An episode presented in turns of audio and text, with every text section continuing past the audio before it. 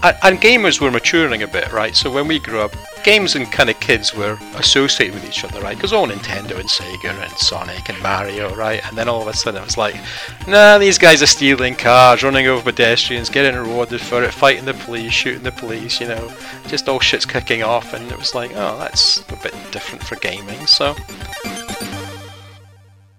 That was David Jones talking about how Grand Theft Auto really brought ratings to the game industry. Very interesting.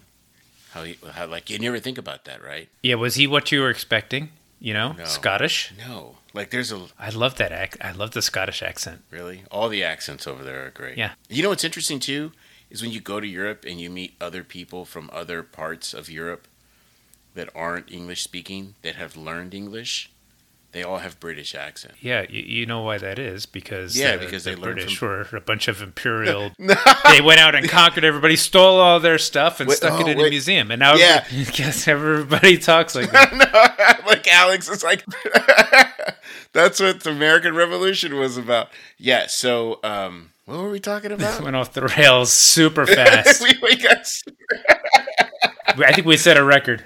Okay, so should we start over? Because I was like... Start over? All right. Well, if you want me to cut something out, you just let me know. You're always telling me not to cut stuff out. You don't cut it out. All right, so I did not expect... You think, hey, who do you think did Grand Theft Auto? What do you think they're like, you know? And especially, like, number 3. And, like, if you meet him and you talk to him, that doesn't even, like... You don't, right? Yes, yeah. Like no, I that's that. Yeah, I had this. I think the same thing. I mean, he's super smart. He was designing circuits when he was like 19. Early adopter, computers, and programmer engineer. Wrote all his games in assembler. Wait, don't give everybody the episode. Oh yeah, okay, all right. Sorry, just forget I said anything. It's a nice little taste. Little nugget. It's kind of like when you're in the mini mall and they give you like a little nugget and you're like, that's really good. I'm going to go get some more. That's what that was. Little toothpick. All right. Okay. Well, we were talking earlier and I was telling you it's a little lonely in the house right now because Laura's traveling. Oh. My son got his driver's license and he's like, Dad, can I take the car? And he's out. I don't even know where he is.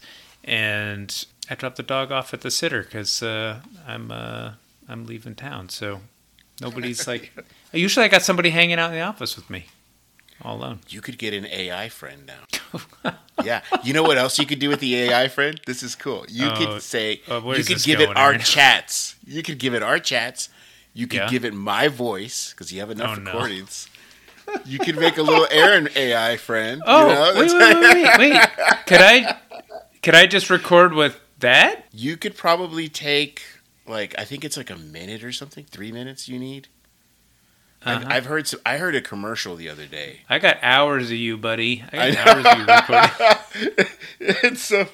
But you that's what, take the that's chats, what the writer's strike is all about. That's what the writer's strike is all about. It's like, you didn't sign a contract, so I guess I could replace you with an AI.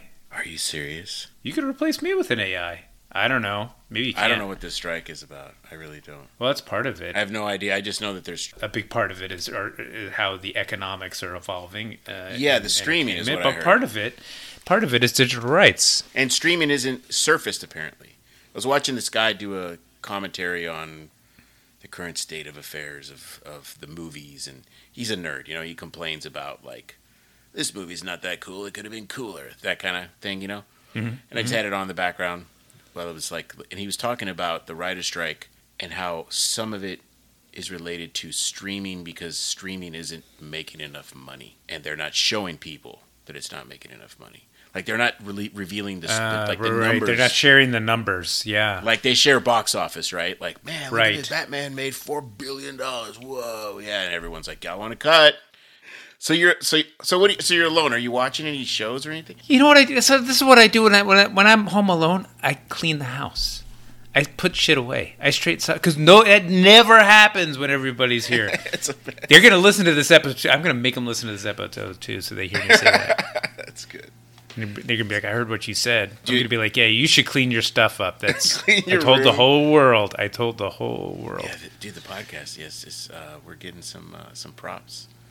It's kind of nice seeing that. The support. Did we get a prop? You told me. You're like someone like Also, by the way, before we started recording this, we recorded another thing that I didn't think we would record. So I said some inappropriate things that should never be released to the human race. And Alex was saying he drank 20 LaCroix today. I did. That's another thing that happens when I'm left alone is I pound the LaCroix. I don't know why. That's awesome. You could Laura's gone. I can do whatever I want. I guess so. Well, I think maybe you're right because we share these, and so I kind of meter my intake. But I don't have to save anything for anybody. I could just go to town. So I'm well hydrated with carby water. Shall we get to our conversation with? Yeah, let's get to it with David Jones. Let's get to it. This is a good one. It is. Yeah. I really enjoyed this conversation. Man, what a cool dude. Great, really and a great story. He might be our first guest who came up and worked in the UK game dev scene because we were talking about that. It's kind of different. Stop vibe. Telling everybody the episode, dude. All right, fine. Right, I'll beep that. No, all right. Don't beep. Hope you enjoy our conversation with David Jones, and we'll see you on the other side.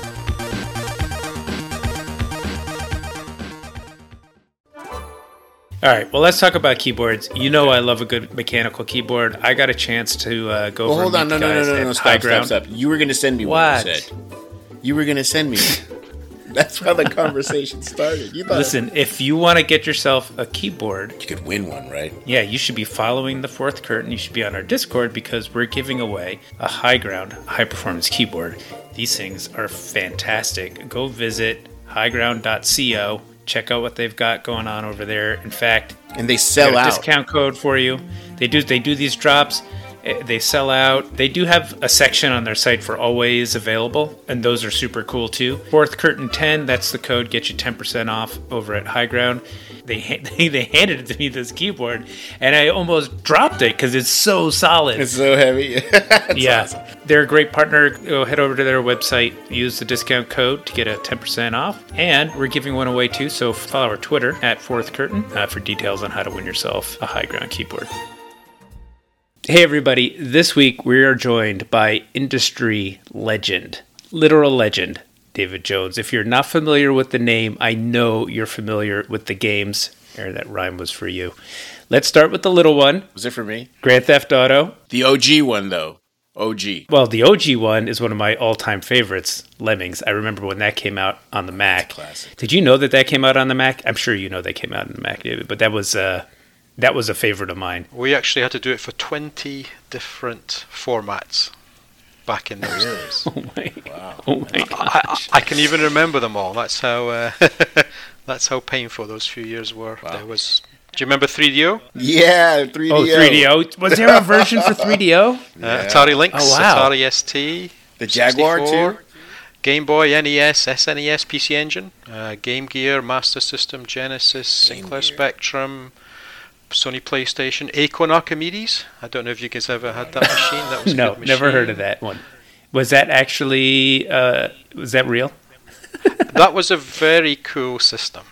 It was actually built by the BBC for a BBC program. So they actually built an actual own machine to teach people programming when the BBC first did here's what computers are about. And they actually invented their own machine. Just for that TV series, and it was a really good machine. Yeah, and that was it called Acorn again? Archimedes. Acorn Archimedes. Huh. The biggest claim to fame was it was what David Braben's Elite was first written for. Huh. I do want to talk about the game dev scene in the UK, but I haven't even gotten halfway through your intro yet. And since you were brought up all of those crazy systems, I think I may have one on you. I don't know. Did we ever hear of the Pippin, which was Bandai Namco's? It was it was the Macintosh. They took the Mac architecture and they put it in a console. Oh, I did not. Released in Japan, it was out for a hot minute. We did a version of Marathon for that. There you go. But yeah, so we didn't even mention Crackdown. Mm-hmm. That's one of my favorite games. Mm-hmm. And then your most recent venture. Oh, actually, I don't even know if it's your most recent venture, but. CloudGen. Is it called CloudGen or CloudGen? I'm guessing CloudGen. You were right. Like Cloud Engine. Cloud Engine. That's what I figured. That got bought by Epic. And so that's that why You're vacationing in Raleigh, North Carolina, I'm guessing. Yeah, and so I spent 5 years on Fortnite as well, just recently. So that was that was a very interesting 5 years, as you could imagine, being at Epic as well. Yeah, it's been great. I could imagine. Wow. Yeah. Wow, that must have been pretty good. It was a wild 5 years, probably the craziest 5 years they ever had, and certainly one of the craziest 5 years I've ever had. Well, when did you go in on Epic, on the Fortnite stuff? Like, it literally just after the launch of Battle Royale. Really? So yeah, it was. I think it came out just over 5 years ago, and we were acquired just as that was starting to take off to try and help with that basically. So wow, that's a culture game there. That and GTA. So yes. Three, and Lemmings, too. There's you're defining culture, Dave. What do you prefer, Dave or David? Dave. Dave's good. Okay. Yeah, I prefer Dave. All right. Well, hold on. Let's rewind a bit. So DMA started, was that in the 90s? 1987, I believe it was. Oh yeah, 1987. Gosh, when I was a student, yes, still at university. In Scotland. That was the year I graduated high school, 1987. A lot of good bands out around back then. Oh, I love the 80s. Great. That's why Vice City was so good, right? It was like all 80s. Oh, right. That's right. That's so true. That was like the colors in that game, too, really. Oh, yeah. That was the fact that they went. So wait, so what was your involvement in the post-OG GTAs? Like, you did the OG one. And 1, 2, and 3. And then I left just as we were finishing 3, so. After that, you did Crackdown. Crackdown, that's right. And why did you do Crackdown? Did you do Crackdown because it's the complete opposite of GTA, right? Like you're a hero. That's true. It is, yeah. And that was from Microsoft, right? So they weren't really too into. Yeah, we'd like to be the hero, being the Sopranos. Yeah. We want to be the cop in the Sopranos. Yeah. So they weren't quite as risky, and gung ho as say. Well, the original publisher for GTA was actually BMG, Bertelsmann Group. Yeah. When we first did it, I just remember that. They just got out of gaming at the wrong time. Was that Sam Hauser? Was Sam Hauser running BMG then? No, he wasn't. He wasn't there when we signed GTA. He came on the scene later. At BMG in London. Wait, was BMG the company where they would give you one CD for free, but you had to buy 10 CDs? That's correct. They used to run programs like that. You remember, right? That was the best way to get music in the 90s. Because you would just get like these free CDs and then crazy. Okay. And they were a big publisher in music, so they had bands like Take That, which is a big UK band. They had a lot of big UK and European bands signed to them. Yeah. Okay. Well, so DMA started in 87. And I've met a lot of developers who came up through the UK or grew up in the UK, or and the scene seems a little different there. But what was it like? What was it like in the 80s, 90s? Who else was making games? Like, were you hanging out? Like, was there game industry events and stuff? Yes to all of those. It was quite different from the US scene. It was kind of strange that, right? It was very different. But I think because we had Sir Clive Sinclair, who came out in 1980 with like the first ever affordable home PC, which was probably around the TRS-80 days for you guys in the. I mean, there was, in those early days, it was quite local, really, the markets and what was being sold, because they could only realistically make enough to supply their own domestic markets is how I think it really happened. Well, was the Apple II popular in the UK or no? No, it came initially into schools, but that was about it. It was never popular as a home machine, far too expensive in the UK, probably because of import fees and everything and shipping. So what really took off, because it was so affordable, was the Sinclair computers, ZX80, ZX81, and then the big one, the ZX Spectrum. That was the big one. That was like, you either bought a ZX Spectrum, or you bought a Commodore 64. So that was the wars, because even that became rivalry between friends, who was buying what for what reason. So, but the ZX Spectrum was a huge seller in the UK, and that really defined, I believe, the UK, scene in terms of programming. Can I just translate real quick? Mm-hmm. ZX, Z80. We would call that the Z80 here. The Z80, that's right. You translate from me. Thank you. Okay, so did you have one? Like growing up, did you have a... Well, funny story. Norrindia had one. I used to work on them. So I'll go back a little bit. So there was a big company, US company called Timex Corporation, who used to make watches. Mm-hmm. I don't know if you guys... I have a Timex right now. Well, I had a Timex. I don't have it anymore. Is it on your wrist, Aaron? Is it on your wrist? No, I just wore it yesterday. I don't wear it, but it's the... I'll get it. It's the T80, I think it's called. Is it the one with the calculator? No. It's the one that every nerd wears, you know, and it lasts forever. And it costs $16. And it's the same model. I think it's called the T80, T380. Yeah. Yeah. But did Timex own or buy Sinclair? So what happened was, in Dundee, Timex were a huge company. They had a manufacturing facility here where I live, and they employed about 2,000 to 3,000 people. So I mean, it was making watches and Timex actually used to make anything electronic / mechanical for other companies as well. So when Sir Clive Sinclair wanted to start making these computers designed, it actually fell to Timex Corporation in Dundee to make them. So I was so lucky that I managed to get straight from school an electronics apprenticeship. It was back in the time when companies used to take you on people from school and train you up for a couple of years in Timex Corporation. So I was actually an electronics engineer working on ZX 80 based machines that Sinclair was making. So I was in R&D and working on those machines, back in the very early 80s, 1980, I joined them. What were you doing? Yes, I was doing hardware, so I was doing things like doing research and development on things like they had their own little range of inkjet thermal printers, and then they had their version of a floppy drive, which was called the microdrive. It was tape based. They brought out like networking RS-232 systems and stuff, so they were doing kind of cutting edge stuff, which is kind of cool, but all at really, really affordable prices. So I was kind of doing R&D, electrical engineering, circuit design on those. Back then, circuit design, were you doing it on paper? Or did you have a CAD system kind of thing where you could design it on, I don't know what? Yeah, we could design it on very early PCs back then. And okay. Yes, I can't remember, there were typical CAD design programs. You printed out effectively, your actual, circuit tracks and everything.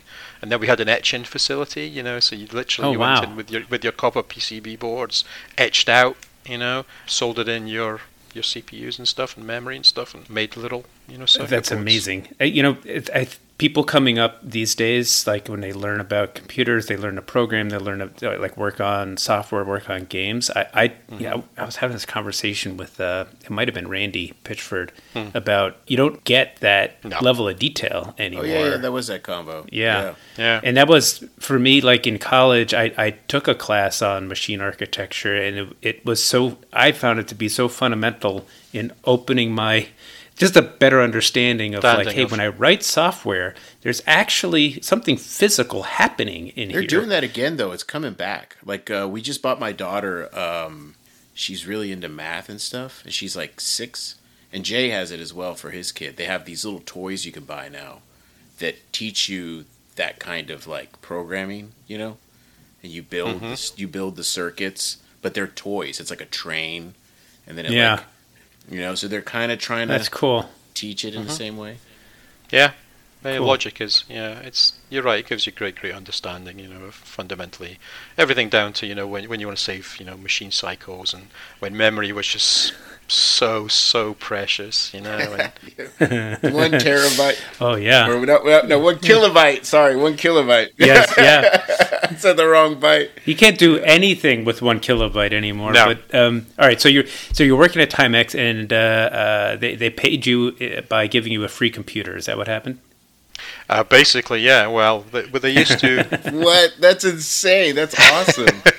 Well, we used to make them, right? They were just everywhere, So it was never a difficult, thing to get, as many machines as you wanted. So, so in Dundee, everybody had Spectrums. I mean, there was computer clubs we used to go to in the evenings.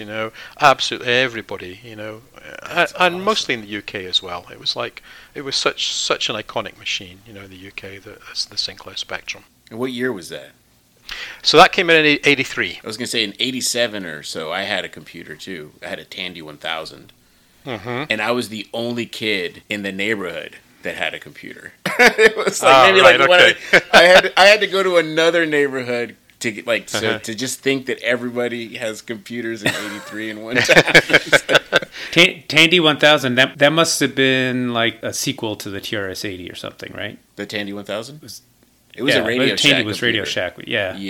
I don't know. That's right. It came with a game. It came with Shamus, I think it was called. Shamus. Now, how much memory did that have? It was not enough. I remember every game I got. Yeah, I couldn't play Paperboy. I couldn't play anything. Whatever it came with was never enough. I had to upgrade. So the Sinclair, were you writing code too, like basic? Yeah. So I was. No, I cut my teeth on assembly. So yeah, okay. And I have to say, my entire programming life was only ever an assembler. As soon as high-level languages came out, I went, nah, I'm done. Wow. All my games were 100% assemblers. So. Okay, talk about OG hardcore. That's awesome. And no more programming. No more programming. Honestly, when you know, C came out and you know, people started to do stuff in C for gaming, I was like, yeah, it's probably a good time for me to focus on design and let all these new young kids, you know, go for the high level stuff. I was just too low level. All right, so 87 DMA, you start DMA. What was the first game? Was not Lemmings. There was no, a game before Lemmings, right? It wasn't. So when I left Timex, and I actually, because I love software, but I was a hardware guy, I thought I can never get a job as a software engineer because I didn't have a degree. My degree was in hardware, right? So back in those days, your degree was everything. So I thought, I'm going to have to go back to school, which once you've been working and have a wage is always a hard thing to think about, right? I got to be like a mature student. But I love software, so I left Timex, said, well, I'll go back to university, you know, a few years later than I should have done and do my software degree. And at that time, there was this new machine in the US just launched called the Commodore Amiga. And I remember seeing the very original Bouncing Ball demo, you know, on the Commodore Amiga. And I thought, this is, you know, absolutely stunning, amazing. This machine is the future. But they weren't available in the UK again, usual thing, like I said before. So I actually had to import one, you know, from the US, an Amiga 1000 when they first launched. And luckily I got that just as I was starting my degree. So I thought, great, I'll do my degree. And to be honest, the programming side was fairly easy for me because I'd self-taught anyway. So I had plenty of time to play around with the Amiga.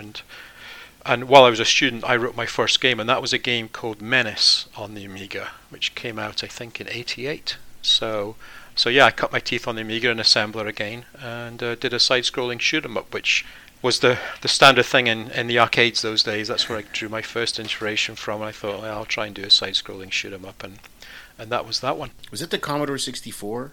Because I never called it the Commodore, or is that a different one? That was a different one. So this was the successor to the Commodore 64. Okay.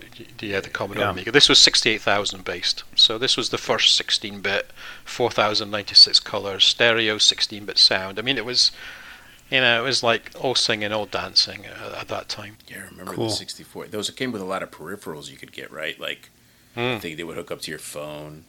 You could, like, download the game via the phone or something. Phone, yeah.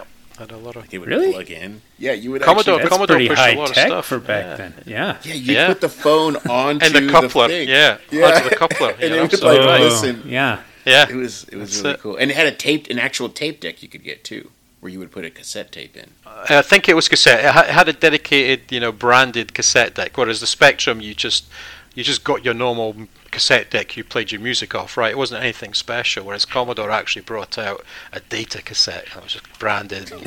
I'm sure it was the same thing in the box, right? But it really was just an audio cassette player, yeah. Yeah, so the scene was pretty busy back then. I mean, like I said, I mean, there was shows. There was a big one in London every year, the Personal Computer World show, and... There were guys like, let me think, David Braben, you know, he was big back in those days doing Elite. The Bitmap Brothers, they were a company doing great games back then. Peter Molyneux, obviously. I was inspired by some of Peter Molyneux's stuff. Jeff Crammond, he was doing great games. Bullfrog sort of around the same time? Yeah, so us and Bullfrog were probably that time the big kind of UK studios that, you know, and the biggest one actually was Ultimate Play the Game, which became Rare.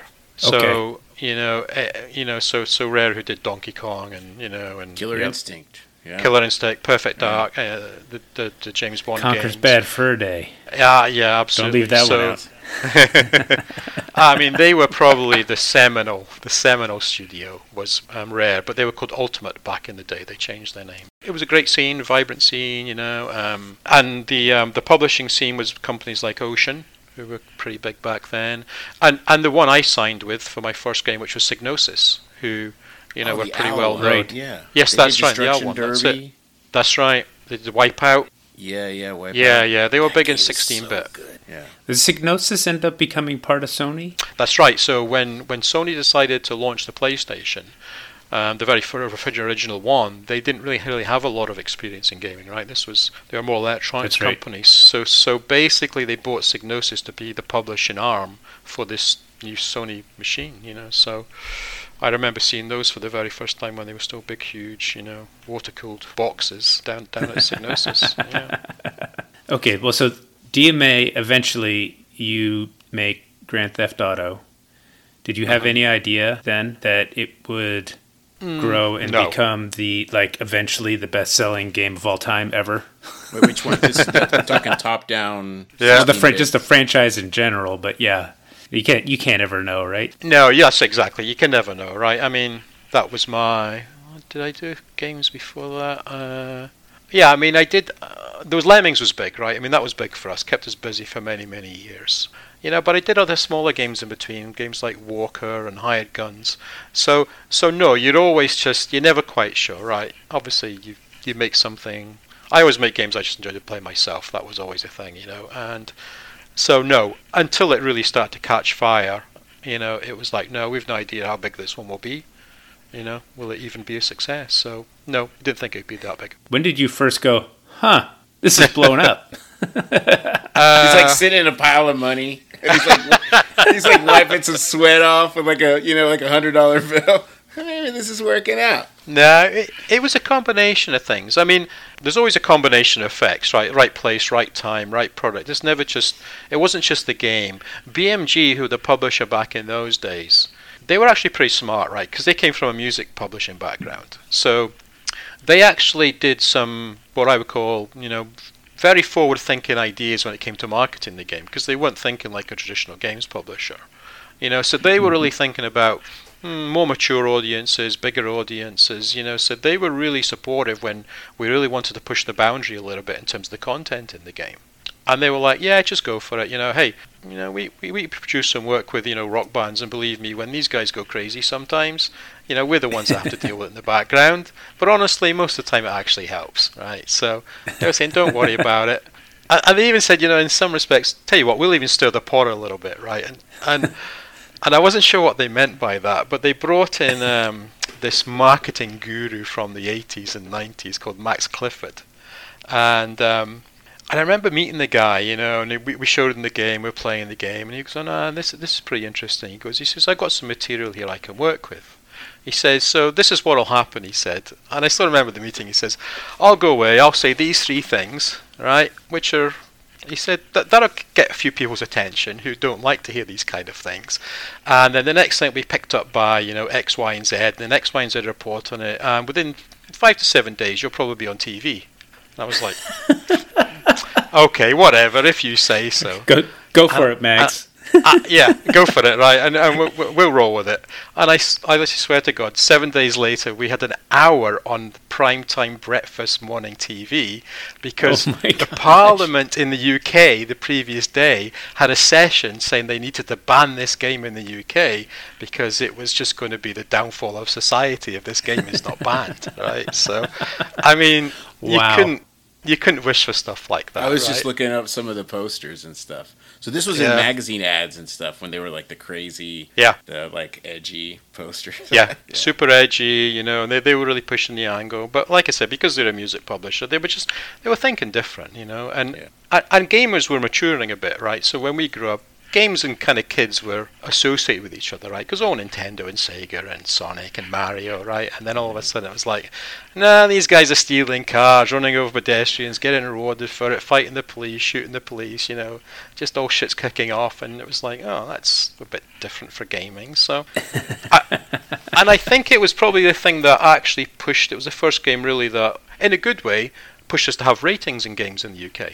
Right, which up until that point had never been a thing. So in some respects, it probably needed doing it. It would need to have done it at some point. Just, you know, so it was kind of, it was a bit of a catalyst, I think, for a lot of things to do with gaming. Yeah, that's a really good point. I think a lot of people who didn't grow up with games assume that gaming is a pastime for children, but you know, it can be. But it can be so much more than that. Yep. Just like in film or other media, there's so much that we as an industry can create that's interesting and mature and all that kind of stuff. So I didn't realize that the importance of ratings to underscore that, you know, this kind of content is for everyone, but some of it's not for everyone. Some of it's for you know, mature audiences or whatever. So that's really interesting. Yeah. So yeah, the first one came out with no rating because there were no ratings, huh? That's right. Yeah, and actually we voluntarily did it as well. We did try to be, you know, think about things like that as well. It's like, well, they're definitely gonna. We say, well, you know, and music had just been through the same thing. CDs had now started to say, you know, parental advisory for lyrics. You know, things like that. Trying to just make sure parents understood that, you know, when they're buying something, they at least, you know, we were trying to inform them that you may want to read about this and maybe have a look at it before you buy it. I think that the music industry probably thinks of that label, the parental advisory, which is sort of like them. The way that P&G thinks about, like, new and improved, you know? It's like, this is good. We got to put this on the box. Like, get the ones that say, don't listen to this. In Texas, we have signs that say, the worst barbecue. And everyone's like, well, that's obviously the best one. Let's go there. Yeah. Oh, you guys are so cynical. No. Of course they, of course they wouldn't do it for personal gain. All right. Well, so when did GTA go like 3D? With 3. So 3 was 3D, which was the one I think we started that in around about 98. We started development in that. So we spun up. We had a team that was just coming off of an N64 game we did called Silicon Valley, Space Station Silicon Valley. So they were a good team. They were experienced with 3D. It was the first time actually we split the company into two. You know, so we had one team working on, you know, the core game on 2 and stuff, and then we started another team because we thought these guys are going to need a break, and we, you know, they didn't have a lot of 3D experience, so it was perfect timing. We had a team, really good team, ready to go. So we put them onto GTA 3. The first day I played that game, I almost ran a red light. The first day, I was playing it in real life. I was playing it all day, and I had to go pick somebody up, so I put the controller down, got in my car, and I was driving, and the light turned red, and I just kept driving. Because I like in the game, you know what I mean? Like I was like, whoa, slow down. Really? Stop. Yeah. Really? Is that's a true story? You're not just making that up? It is a true story. It's true. It was in Chicago. I remember it. It was a train light. Anyways, I was really immersed in the game. Like I don't think I'd played that long for, you know. And what I was doing, I was trying to get out of whenever you died, come out of that courthouse. Oh yeah. The cops kept coming. Yeah. And I was like, I can't turn the cops off. You did not drop your wanted level, that's right. Yeah. I think you should have taken that. That's right. I don't know if you ever had a moment like this, Dave, but like I remember it must have been in 94. We were working on Marathon and we had put in I've talked about this before, I think once, but you put in these civilians in the game. And you could shoot the civilians. There's no incentive to or whatever. And it was a little comical because they were running around like completely terrified of the aliens that were going to kill them, and you know they get in your way and you just mow through everything, you know. And I remember when I first got the demo of that, when I first saw it, when I hey check this out, you know, and this guy going by. And I was like, oh, cool, they're running around. And then, you know, blam, blam, blam, blam, blam. I was like, oh, ooh. what am I supposed to think about that? Exactly right, yeah.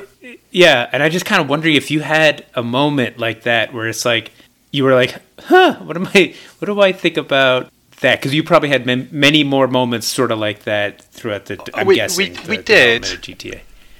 And originally in GTA, I mean, the very original code name for the game was Race and Chase, because actually you could play the cops. So you could actually play, when we first doing, you know, some prototypes, you could play both the cops or the bad guys. But you know, after a couple of months, it was like, yeah, playing the cops is so boring, right? It's like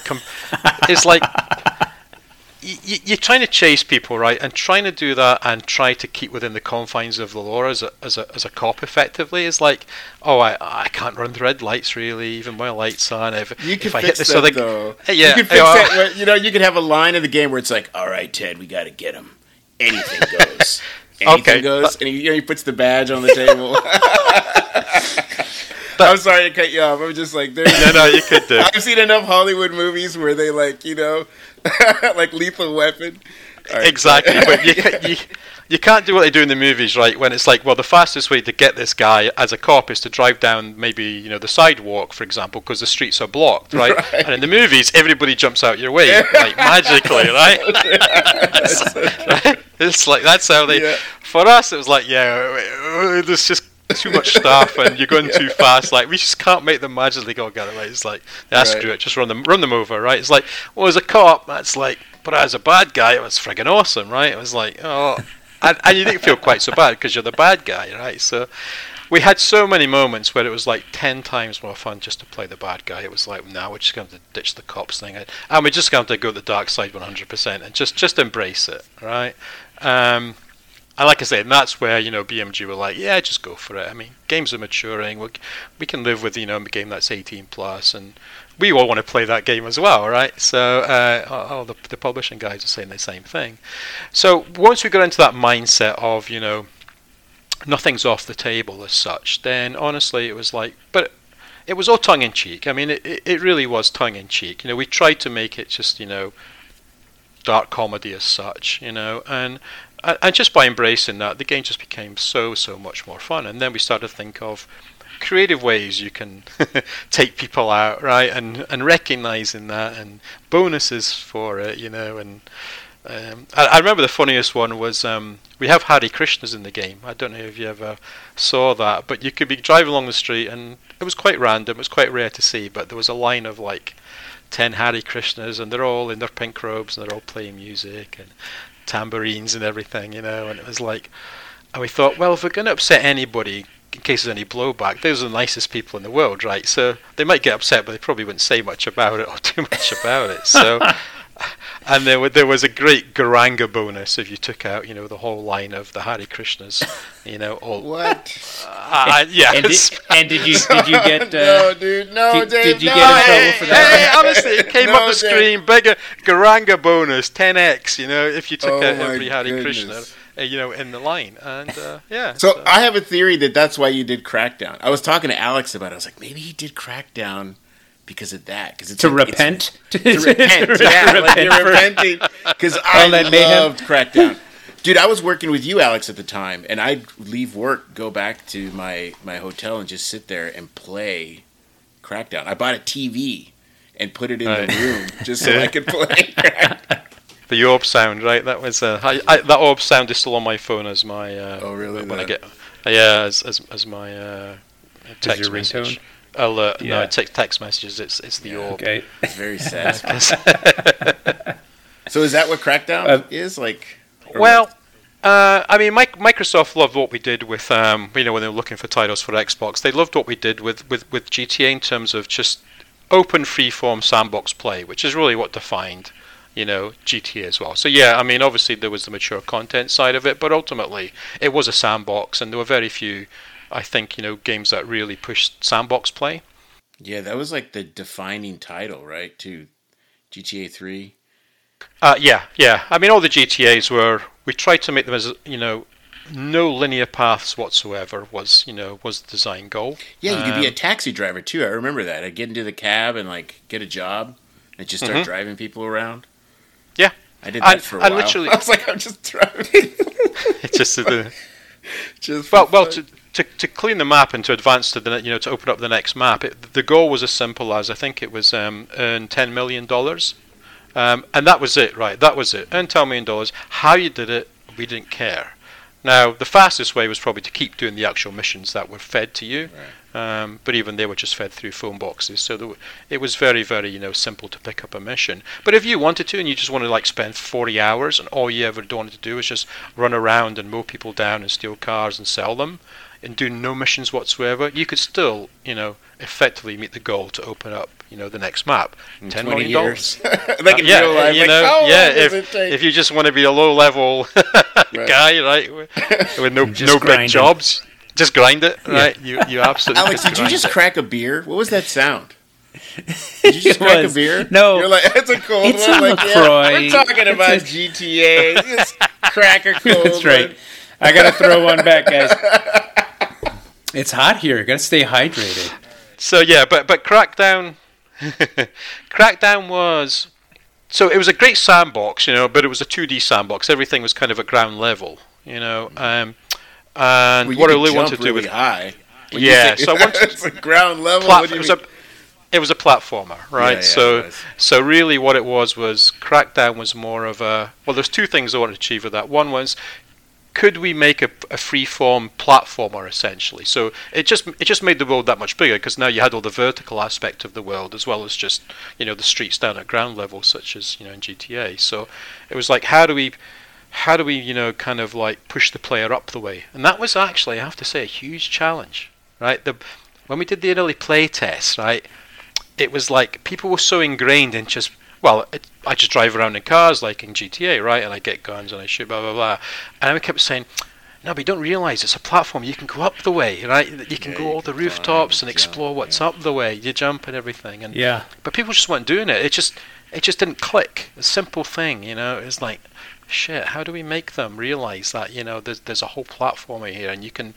you really can get superhuman abilities and start to really have amazing leaps and everything, go across the rooftop chases. So that's why we came up with the idea for the orbs and gave them that sound. It was like, well, if we could just make them start to hunt these orbs and make sure there was a really good, reward system for it. And so the orbs were exactly that. The classic Crackdown orbs were really just a way to say to people, go up. Don't just think about this as a city. You need to start going up. So that's what that was. Yeah, that was also pretty smart. Defining, like... I think Arkham and Infamous. I don't know if you played Infamous. Yes. That was. So those games kind of were inspired by Crackdown as well. And it was also the first time I loved role-playing games. So I'd never done a game with progression, like a character progression system. So I didn't want to go super heavy with like a console game, but the what we called skills for kills is effectively what I did with Crackdown. So it really was play the game you want, the way you want, and we will give you character progression. So we had the vehicle progression, the cars morphed depending on how how much driving you'd done, or the more orbs you collected, we empowered your character to jump further, that kind of stuff. If you just meleeed other characters consistently, if we upped your melee strength and stuff. So it was the first kind of character progression game I did as well, so on a light scale, not like a deep RPG, but had some progression. We jumped around a little bit there. Yeah, we did. Yeah. I started with Crackdown, and I ended with Crackdown. That's one of my favorite games. I love it. What about the sequel? There was a sequel, right? That was someone else. So what happened there was... I thought Crackdown was probably received better than Microsoft thought, right? It didn't have the production value of, say, GTA, but I think it brought enough new mechanics to the table that it actually really resonated with players. And Microsoft were quite surprised, how well it resonated even. It was kind of more of a sleeper hit than anything else. But, it definitely did really well, reviewed really well, people loved it. But then Microsoft wanted to do a sequel, but they wanted it done... And I think we've talked about this in the past. It was classic Microsoft back at that point. They wanted like a 1.5 done or something. That's how they called it, a 1.5 rather than a full 2.0, because they wanted to get something out quicker. Yeah, exactly. Yeah, we got a new console coming out. Can we just do like a 1.5? Yeah, that was. You see, you could have been in the room there. You were channeling your inner Microsoft right there. Right? I was in one of those rooms, not that one, but a similar one. Okay. So I was like, no, sorry. I think it deserves better than that. I'm not going to do that. I said, if we're going to do it, you're going to do it right. You can't do 1.5 these days. But they said no and I said no, so we kind of went our separate ways, and they did the 1.5, and it didn't really resonate, you know. So wait, were you okay with that? Like, that was kind of, was that a baby of yours? It was a baby, and I wasn't okay with it. But at the end of the day, you know, I knew it wasn't going to work, right? It's like I knew it deserved more than that. So I wasn't okay with it, but it had to be. You know, it is what it is. So, you know, went off to do something else, and then, you know, Crackdown 2 came along with a studio in Dundee that I just formed, you know, to do that. And it was okay, but it wasn't the game the players wanted. So it's a bit of a shame. Yeah. Yeah. Yes, sometimes the money flows through the business, which makes a decision which is for the business before it's for the players. You know, for the players. Yeah, absolutely. So sometimes that happens. Yeah. I'm going to admit, I missed CloudGen. I missed it. Right. Okay. What is it? Well, so what it was. I did another game, a game that did not go down well for various reasons, which is a whole other podcast probably, called APB, which was wanted to. Yeah, I remember I remember you showing me all the tech behind that was super cool. It was. That's right. All the customization, the character customization tech, and it was kind of. I think I did it too early. I mean, a little before its time, right? It's like yeah. It was, I mean, it was 100 players, right? Kind of like VR, for example. 100 player, amazing character customization, cops and robbers, you know. But the difficulty was, it was at a time when online gaming required your own dedicated servers, right? So it was super expensive, you know, in terms of we had to have data centers, we had to have our own hardware in those data centers. You kind of had to try and forecast how big your game was going to be, because launch problems in online games, as you know, can make or break a game, you know. So it was like, it was just, we were doing so much that was so difficult with that game, which is a shame, because the tech behind it, I think, was outstanding in terms of a lot of stuff. This was before, like, Amazon was offering up, like, fractional scalable data centers. So you had to fund that whole, like, set that all up. Like, that's crazy. Yeah. What year is 2012?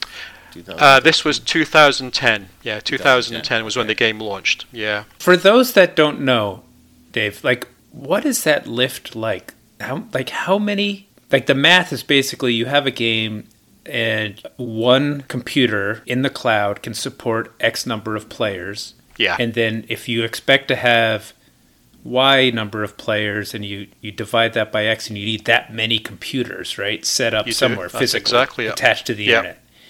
Correct. And therein lies the expense, right? Because if that number goes down, then you got all these computers that are, which you paid for, and you're not using. Pay for them. And now they're simulated, right? So now it's one mega computer that simulates all these little computers. That's right, instances. Yeah, you can fire hot instances up, but within seconds you can fire up an Amazon instance and only pay for the time it's spun up, right? And then it goes back into a pool and everything. So, whereas, yeah, we were in a rock and a hard place where it's like, do you bank for low numbers, keep your costs down, but then everybody's queuing to get in, and latency's an issue because everybody's hammering you. Right. It was a really tough time. But I loved online gaming, and I just wanted to try and make sure, you know, let's try it, you know, let's see if we can make it work. But alas, it was not to be. But funny enough, the game's still running. It's kind of a weird one. It's like, yeah, it is. It's still running. It has a hardcore, fan base and stuff. And these days it is on. Yeah, it is on Amazon instances and everything. So the company that bought it, eventually, managed, and they took it free to play, which was another thing I wanted to do, but it was kind of early. We'd done a deal with EA to publish it, and I remember, and free to play was just about taking off, and I was like, we should do it. We should just give it away, right? Because that way there's less expectations on things like, if I got a queue to get in, it's like, well, it's free, right? I mean, there was loads of discussions, as you can imagine, like going on the background, a lot of things to balance. But yeah, I think literally we've been 2 or 3 years later with the game, and we made it free to play, and we could have used, cloud instances and stuff. Then it might have been a different story. But that's then what kind of sparked the whole CloudGen thing, was like, okay, now there's huge possibilities with instant servers and everything. So that's kind of a few ex-colleagues from from real-time worlds wanted to then do something, you know, based around cloud tech, and that's why we founded CloudGen. What was to do that? And so that was a technology company. Mm-hmm. So how did World of Warcraft do it then? Did they do what you were saying, Alex? Like before that, when it was not instances. Oh, WoW was spending all the Blizzard money on computers. Computers. No problem. Yeah. Really, yep. That's amazing. No problem. Okay. Yeah.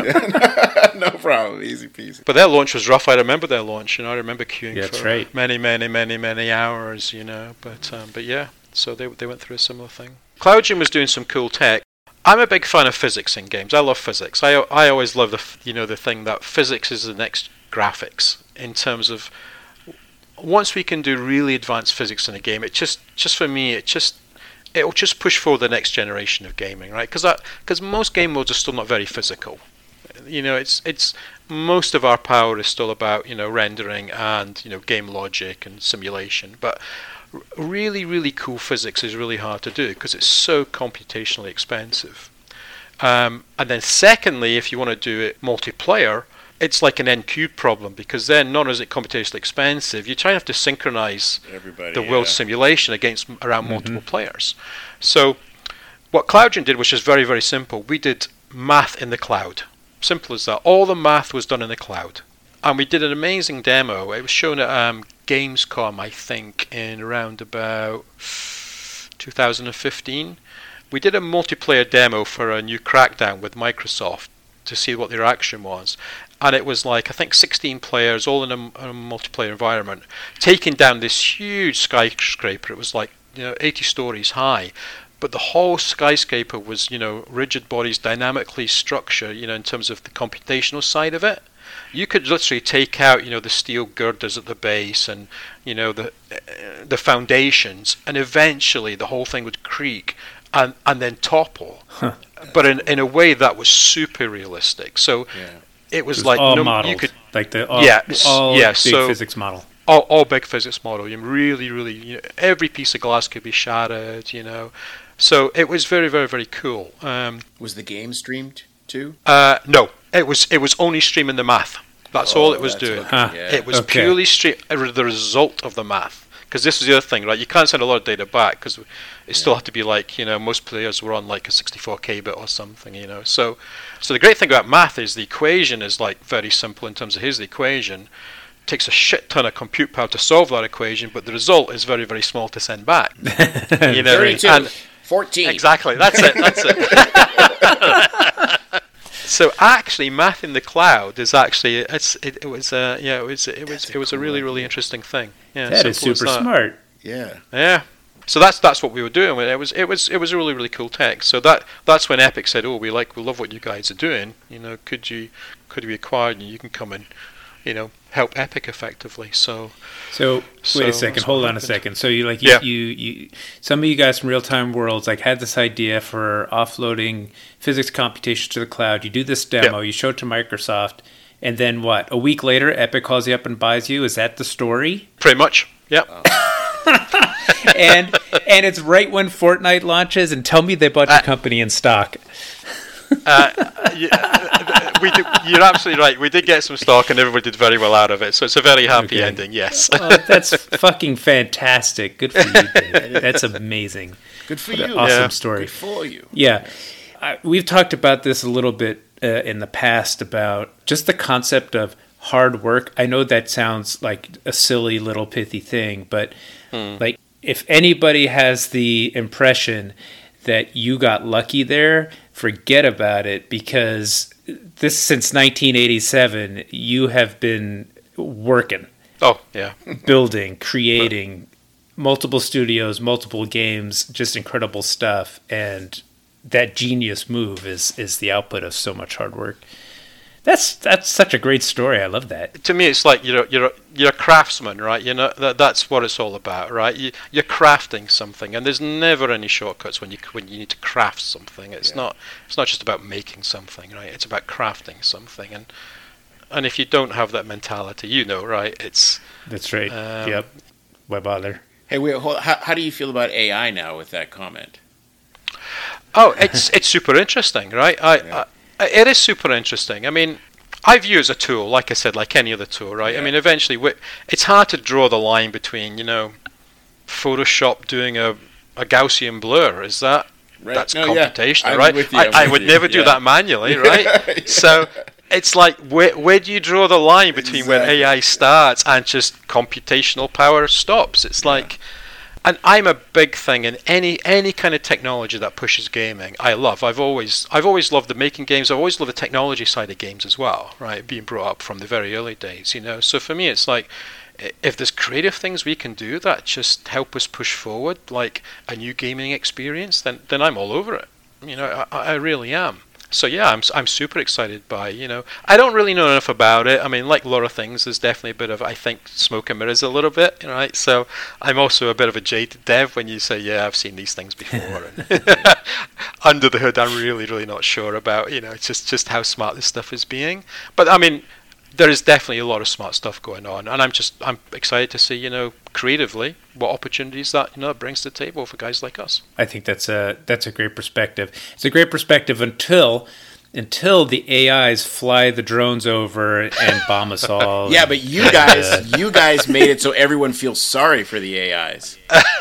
Right? That's true, right? Yeah, be the bad guy, right? Yeah, the civilians, they're AIs, right? And you feel bad for kids, but they're not real people. True. The AI, they're just running their compute, man. Yeah, what are you doing? That's right.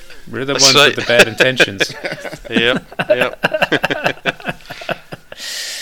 That's funny. All right. Well, so you must have had a fun time, wild ride, interesting experience being at Epic for those years when Fortnite launched and grew. Oh, yeah. And it's funny, I know Mark and Tim from, you know, way, way, way back. Once again, we met in London, for example, you know, way back, like I said. I think Mark and I, when I was doing Lemmings, actually, he was super keen on what we were doing creatively, you know, because they saw themselves more of a tech company. And a funny story, and Mark has it up on it, we almost merged DMA and Epic back in 1993, I think. We have a signed letter of intent. And in a parallel universe, Epic would have owned GTA. Oh, wow. So that's how far we go back, you know, and we've been friends. So, and we've always wanted to work together, you know, so this was just everything aligned in terms of, you know, oh, Dave, we love this company you helped start and just stuff. And we just, and I remember seeing, you know, the original Fortnite in development, you know, when I used to visit those guys, you know, the Save the World one, the original one, not the BR one. Yeah. Right. And I always thought it was great to see because that was very different, you know, and it's Epic trying something different. Oh, I remember that. That was the zombies, right? Save the World. That's right. Still had the building and everything, but it was like a 4-player co-op game with the zombies.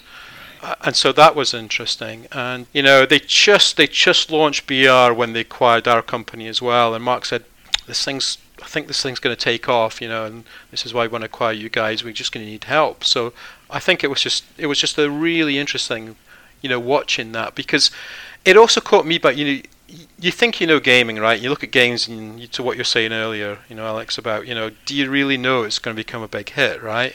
And for me, the crazy thing about BR was it did not have the classic ingredients to be a huge hit, right? Because here was a PvP only game, right?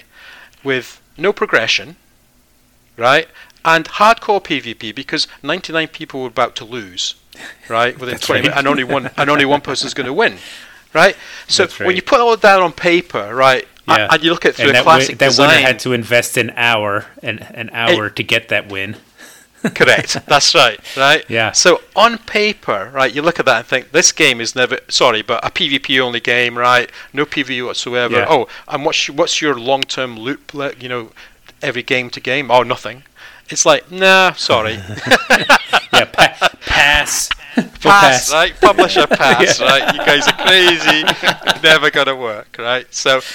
Again, I love the fact this industry always surprises us, right? Just when you think you've got a good grasp on things, right? Something comes from left of center. And I think Fortnite BR was absolutely, you know, one of those lightning in a bottle things, you know. So, yeah.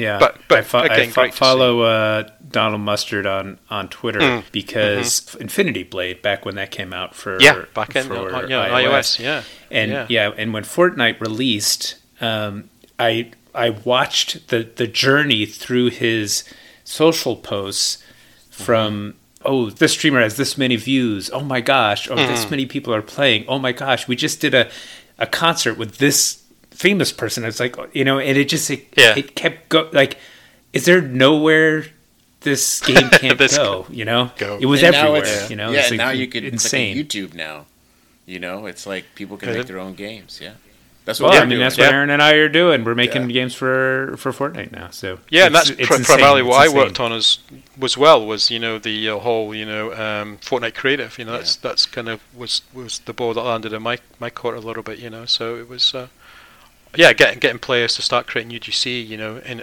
any game to me is just adds massive longevity and, you know, engagement. So, you know, it's great to see they embrace that so much. Super cool. So what's next for you? Are you taking a break? You're gonna work on AI? You got new game ideas? I'm taking a break. You know, so like I say, you know, I had to spend 5 years in the US, so that was pretty crazy. So it's just good to be back home. You know, catch up with everybody. It's like GTA. Yeah. Was there some interesting culture shock for you? Was this the first time you lived in the US? It was. Hey, wait, hold on. What city too? Raleigh? Was it just Raleigh? Raleigh, North Carolina. Okay. Yeah. Yeah. So I had no perspective on anything, so it was kind of weird though, right? Because I mean, I got there and a year and a half later we were all sent home because of COVID. So it was like, it was like, that's unlucky timing right there, right? So, however, on the flip side, you know, the weather was nice and we just built a pool. So I was like, okay, I can do my meetings from poolside, right? So rather than being in Scotland where it's always damp and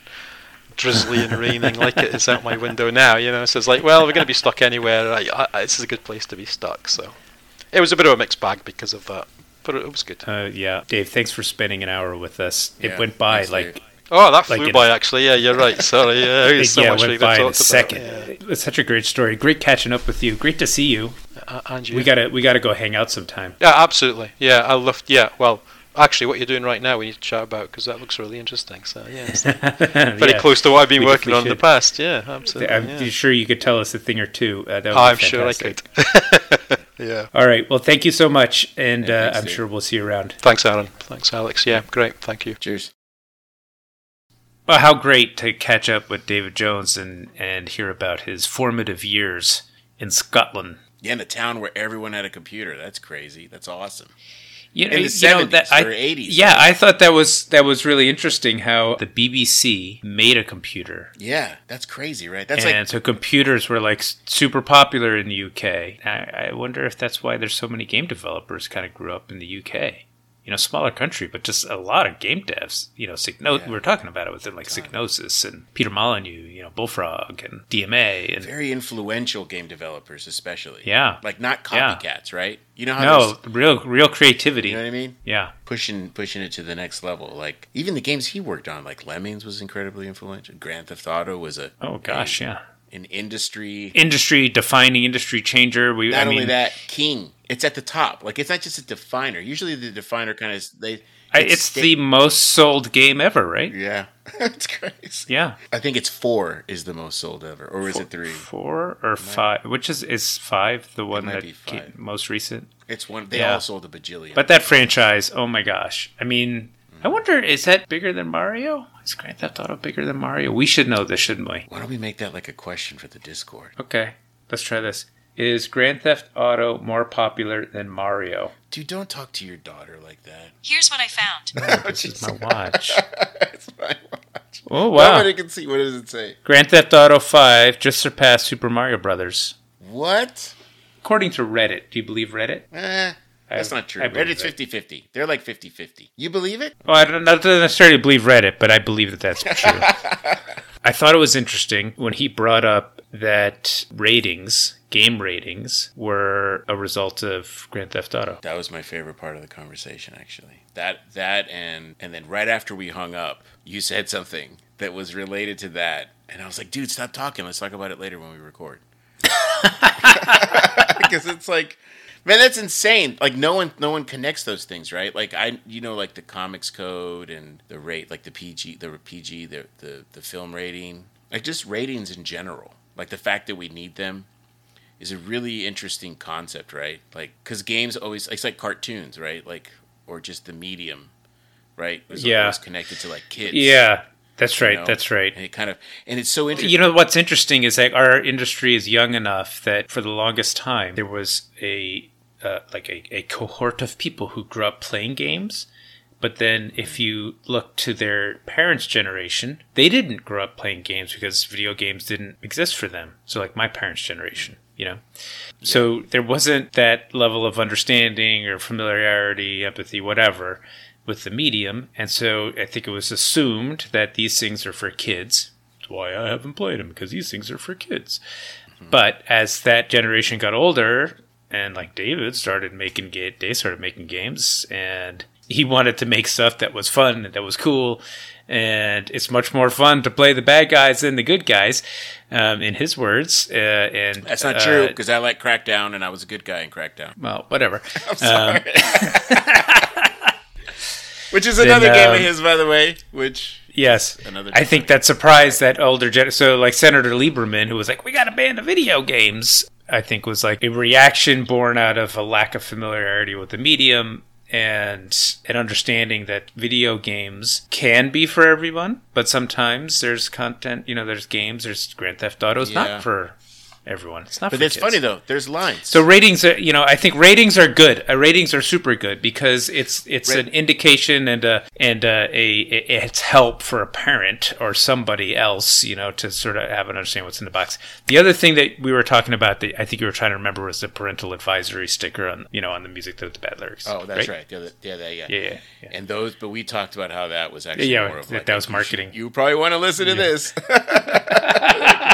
So what I really enjoyed about it was that there's this medium, then there's this, like, you can actually take a medium to a potentially, there is a fence that we as a culture realize there is, and then people don't like fences, as you know, but there's a fence there, and it's like, well, okay, we got to let people know. It's like the movies, right? That's PG, there's all these fences, there's like, and the fences have like this height, and it's like, rated R and then XXX or whatever, and then at the bottom it's like E. It's E, right? Or G.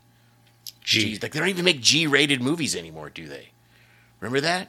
G was Fantasia to the max, which is probably a PG if you think about it. Like that movie is pretty scary, but you know what I'm saying? Like there's these fences, and it made me think like they realize there's these fences. Why were the fences there in the first place? And is there a limit to these fences, right? Like, can Grand Theft Auto go too far? And it did. Wasn't there like a hot coffee mod or something that came out or something? Oh, yeah. That was a big deal. We didn't talk about that with him. We should ask him. But that crossed the line, and it caused problems. I don't know. I like that concept that we put these fences up and that we put people in those corrals and there's reasons. Some of them are ethical and like children, right, are in this group. Oh, age group, okay, would be behind this fence, and that game brought like it didn't exist, dude, and then it existed, like, but it was there all the time, and then you know what I'm saying? Whoa, hold on a second. What's that? That's deep. What do you mean? Well, he knew that, like, probably kids shouldn't be playing this. Like, they knew this. Like, he mentioned it. You know? Yeah, right. So it's like they kind of all had the fence, but there wasn't, like, a fence in the culture. There wasn't a mechanism to, like, actually... Yeah, that's a better word than fence. Communicate that. Yeah. But he knew, and, you know, he was like... The marketing guys were like, just go. Do the thing. We've seen worse.